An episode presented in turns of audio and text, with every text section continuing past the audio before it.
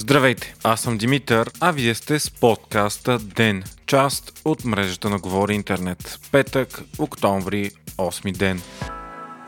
Президентът Румен Радев заяви, че българските служби са длъжни да предоставят информация по досиетата Пандора и той очаква това. Пред журналисти президента каза, че не е изненадан от имената, които вече са съобщени, но няма повече информация от тази, която имат медиите. От самите досиета пък те първа предстои да зад още имена на видни българи с тайни офшорни сметки.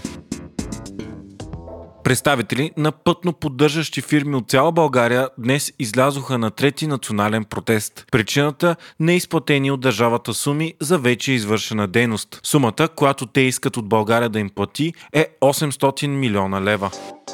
По безпредседентен начин Полша отказа да признава върховенството на закона на Европейския съюз, защото противоречи на националната конституция. Това стана след решение на Конституционалния трибунал на страната. За пръв път в историята страна член на Европейския съюз успешно спорва фундаментална част от основополагащия договор на съюза, пише BBC. Така, фактически Варшава вече няма да признава решенията на Съда на Европейския съюз. Това поставя под въпрос десетки милиарда евро средства на ЕСА, които трябва да бъдат насочени към Польша. Средствата могат да бъдат замразени безсрочно, а случилото се поставя и под въпрос бъдещето членство на Польша в Европейския съюз. Консервативното правителство, водено от партия Право и справедливост, е широко упреквано в авторитарно управление и в сериозни проблеми с върховенството на закона. В момента Конституционалният трибунал на Варшава е доминиран от съдии, симпатизиращи на партията и дори нейни бивши членове. България е платила 13 милиона лева за загубени дела пред Европейския съд по правата на човека в Страсбург, пише Свободна Европа. Става въпрос за 659 дела, проведени в последните 10 години. Най-честите констатирани нарушения по тях са били за мирно ползване на собственост, наличен и семейен живот, на справедлив процес, както и забраната за нечовешко и унизително отношение.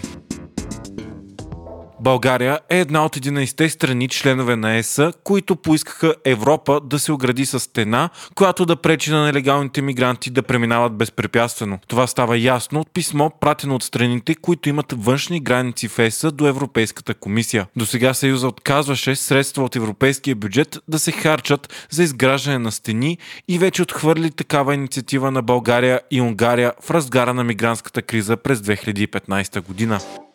Капитанът и вторият помощник капитан на авариралия турски кораб в местност Яйлата могат да бъдат осъдени на между 5 и 15 години затвор. На тях ще бъдат подигнати обвинения по текст за допускане да се повреди, да заседне или да потъне кораб и с това да се създаде опасност за живота на други го или значителна повреда на имот. Именно вторият помощник капитан е бил на вахта в момента, в който корабът се е отклонил от траекторията си и е поел курс към сблъсък с скалите.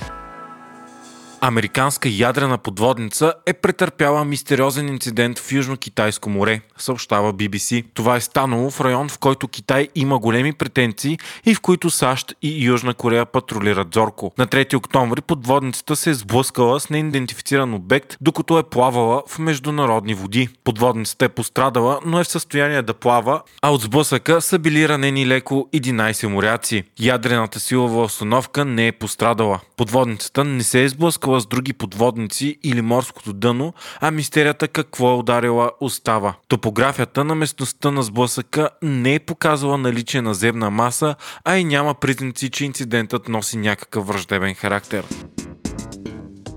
Журналистите Мария Реса от Филипините и Дмитрий Муратов от Русия са тази годишните носители на Нобелова награда за мир. Те получават наградата заради приноса си към борбата за свободата на словото. Мария Реса е журналист-създател на филипинско издание за разследваща журналистика. Тя е арестувана и съдена от властите заради критични публикации през 2012 година, а през 2020 призната за виновна за нарушаване закона за киберпрестъпленията. Инструмент за справяне с критични гласове гласове срещу сегашния филипински президент Родриго Дутерте. Дмитрий Моратов пък е основател на една от най-големите и важни независими руски медии – Новая газета. Именно там работеше известната руска журналистка Анна Политковская, убита преди 15 години, най-вероятно заради критичните си публикации и сериозни разследвания.